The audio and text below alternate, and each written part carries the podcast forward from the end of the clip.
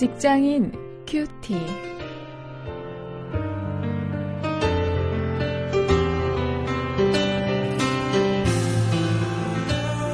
안녕하십니까. 7월 12일 오늘 사도행전 17장 16절부터 34절 사도 바울의 아테네 전도를 통해서 이 포스트 모더니즘 시대의 전도라는 제목으로 함께 말씀을 묵상하시겠습니다.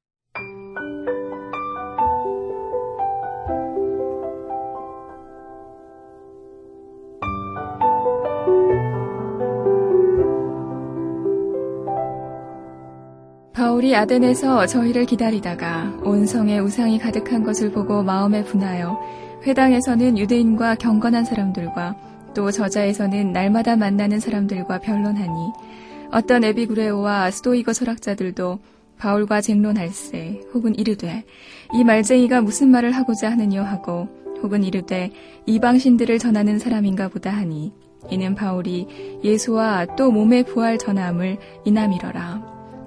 붙들어 가지고 아레오바고로 가며 말하기를 우리가 너의 말하는 이 새 교가 무엇인지 알 수 있겠느냐. 내가 무슨 이상한 것을 우리 귀에 들려주니 그 무슨 뜻인지 알고자 하노라 하니 모든 아덴 사람과 거기서 나그네 된 외국인들이 가장 새로 되는 것을 말하고 듣는 이외에 달리는 시간을 쓰지 않음이더라. 바울이 아레오바고로 가운데 서서 말하되 아덴 사람들아 너희를 보니 범사에 종교성이 많도다. 내가 두루 다니며 너희의 위하는 것들을 보다가 알지 못하는 신에게라고 새긴 단도 보았으니 그런즉 너희가 알지 못하고 위하는 그것을 내가 너희에게 알게 하리라. 우주와 그 가운데 있는 만유를 지으신 신께서는 천지의 주제시니 손으로 지은 전에 계시지 아니하시고 또 무엇이 부족한 것처럼 사람의 손으로 섬김을 받으시는 것이 아니니 이는 만민에게 생명과 호흡과 만물을 친히 주시는 자임이시라. 인류의 모든 족속을 한 혈통으로 만드사 온 땅에 거하게 하시고 저희의 연대를 정하시며 거주의 경계를 하나셨으니 이는 사람으로 하나님을 혹 더듬어 찾아 발견케 하려 하심이로되 그는 우리 각 사람에게서 멀리 떠나 계시지 아니하도다. 우리가 그를 힘입어 살며 기동하며 있느니라. 너희 시인 중에도 어떤 사람들의 말과 같이 우리가 그의 소생이라 하니 이와 같이 신의 소생이 되었은즉 신을 금이나 은이나 돌에다 사람의 기술과 고안으로 새긴 것들과 같이 여길 것이 아니니라. 알지 못하던 시대에는 하나님이 허물치 아니하셨거니와 이제는 어디든지 사람을 다 명하사 회개하라 하셨으니 이는 정하신 사람으로 하여금 천하를 공의로 심판할 날을 작정하시고 이에 저를 죽은 자 가운데서 다시 살리신 것으로 모든 사람에게 믿을 만한 증거를 주셨음이니라 하니라. 저희가 죽은 자의 부활을 듣고 혹은 기롱도 하고 혹은 이 일에 대하여 내 말을 다시 듣겠다 하니 이에 바울이 저희 가운데서 떠남에 몇 사람이 그를 친하여 믿으니 그중 아레오바고 관원 디오누시오와 다말이라 하는 여자와 또 다른 사람들도 있었더라.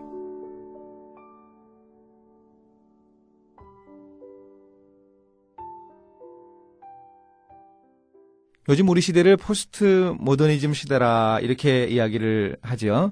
사람들이 저마다 상대적이고 자기중심적입니다.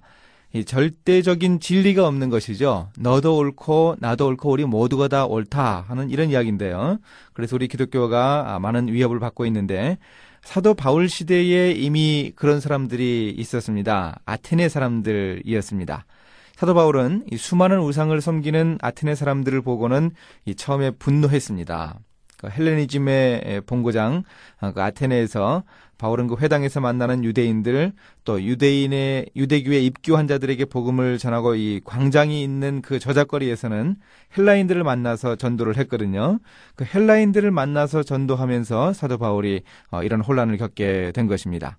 에피큐로스 학파 또 스토어 학파 철학자들과 만나서 철학적인 논쟁을 펼치기도 했습니다.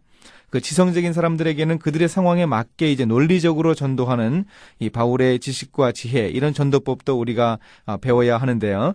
오늘 우리 시대 사람들에게 전도하는 그 전도의 방법을 아, 우리가 바울에게서 배울 수 있습니다.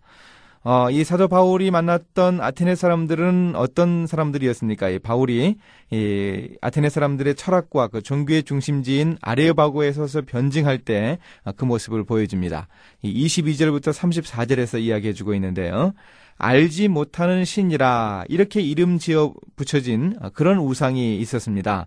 그 수많은 우상들, 각각 이름을 가진 우상들이 있었고요. 마지막에는 알지 못하는 신, 그런 이름이 붙여진 우상을 본 것입니다. 그것을 보고 바울은 정말 안타까웠던 것이죠. 그렇게 막연히 섬기고자 하는 신이 과연 누구인가 알려주겠다. 이렇게 바울이 이야기를 꺼낸 것은 이런 사람들에게 복음을 전하는 방법이 무엇인가 보여주는 것입니다. 너희들이 알지 못하고 이름을 붙인 그 신이 바로 내가 설명하는 이 신이다. 아, 이렇게 어, 이 전도의 그 계기를 마련한 것입니다. 그래서 하나님이 천지 만물을 창조하시고 또 인간과 모든 족속도 창조하셨다고 합니다. 이제 회개하고 돌이켜서 예수를 믿어야 한다고 사도 바울이 강조하고 있습니다.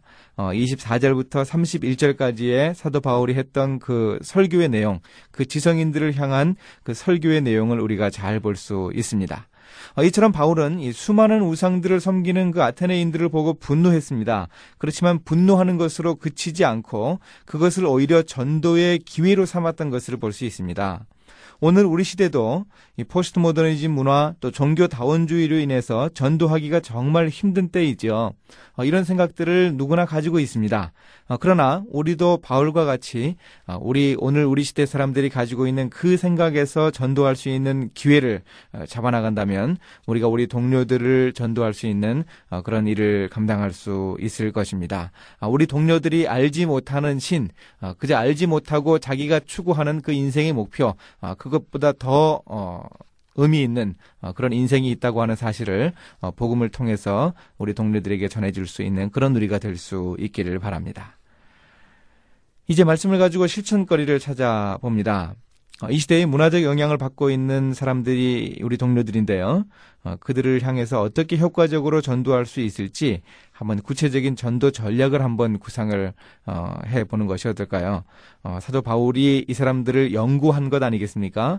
이 종교성이 많은 이 아테네 사람들을 향해서 내가 어떻게 전도를 할까? 그들이 이야기하는 그 알지 못하는 신 이렇게 이름 붙여놓은 이 신을 가지고 하나님을 설명을 해 나가자. 이렇게 전략을 짰던 것처럼 우리도 우리 동료들이 가지고 있는 생각, 우리 동료들이 가지고 있는 그 사고 방식 속에서 이 전도하는 그런 그 모티브를 우리가 좀 발견할 수 있기를 바랍니다. 이제 기도하겠습니다. 하나님 시대 상황과 전도 대상자에 맞는 전도 전략을 세울 수 있는 지혜를 주시기를 원합니다. 또 우리 한국 교회가 포스트 모더니즘 시대를 향한 문화적인 대응 능력을 가질 수 있도록 인도하여 주시기를 원합니다. 예수님의 이름으로 기도했습니다. 아멘.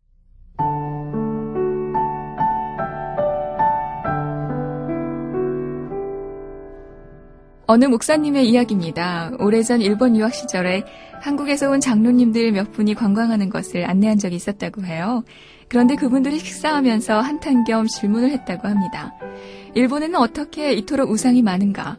이렇게 우상 숭배가 극심한데도 일본이 잘 사는 이유가 무엇인가?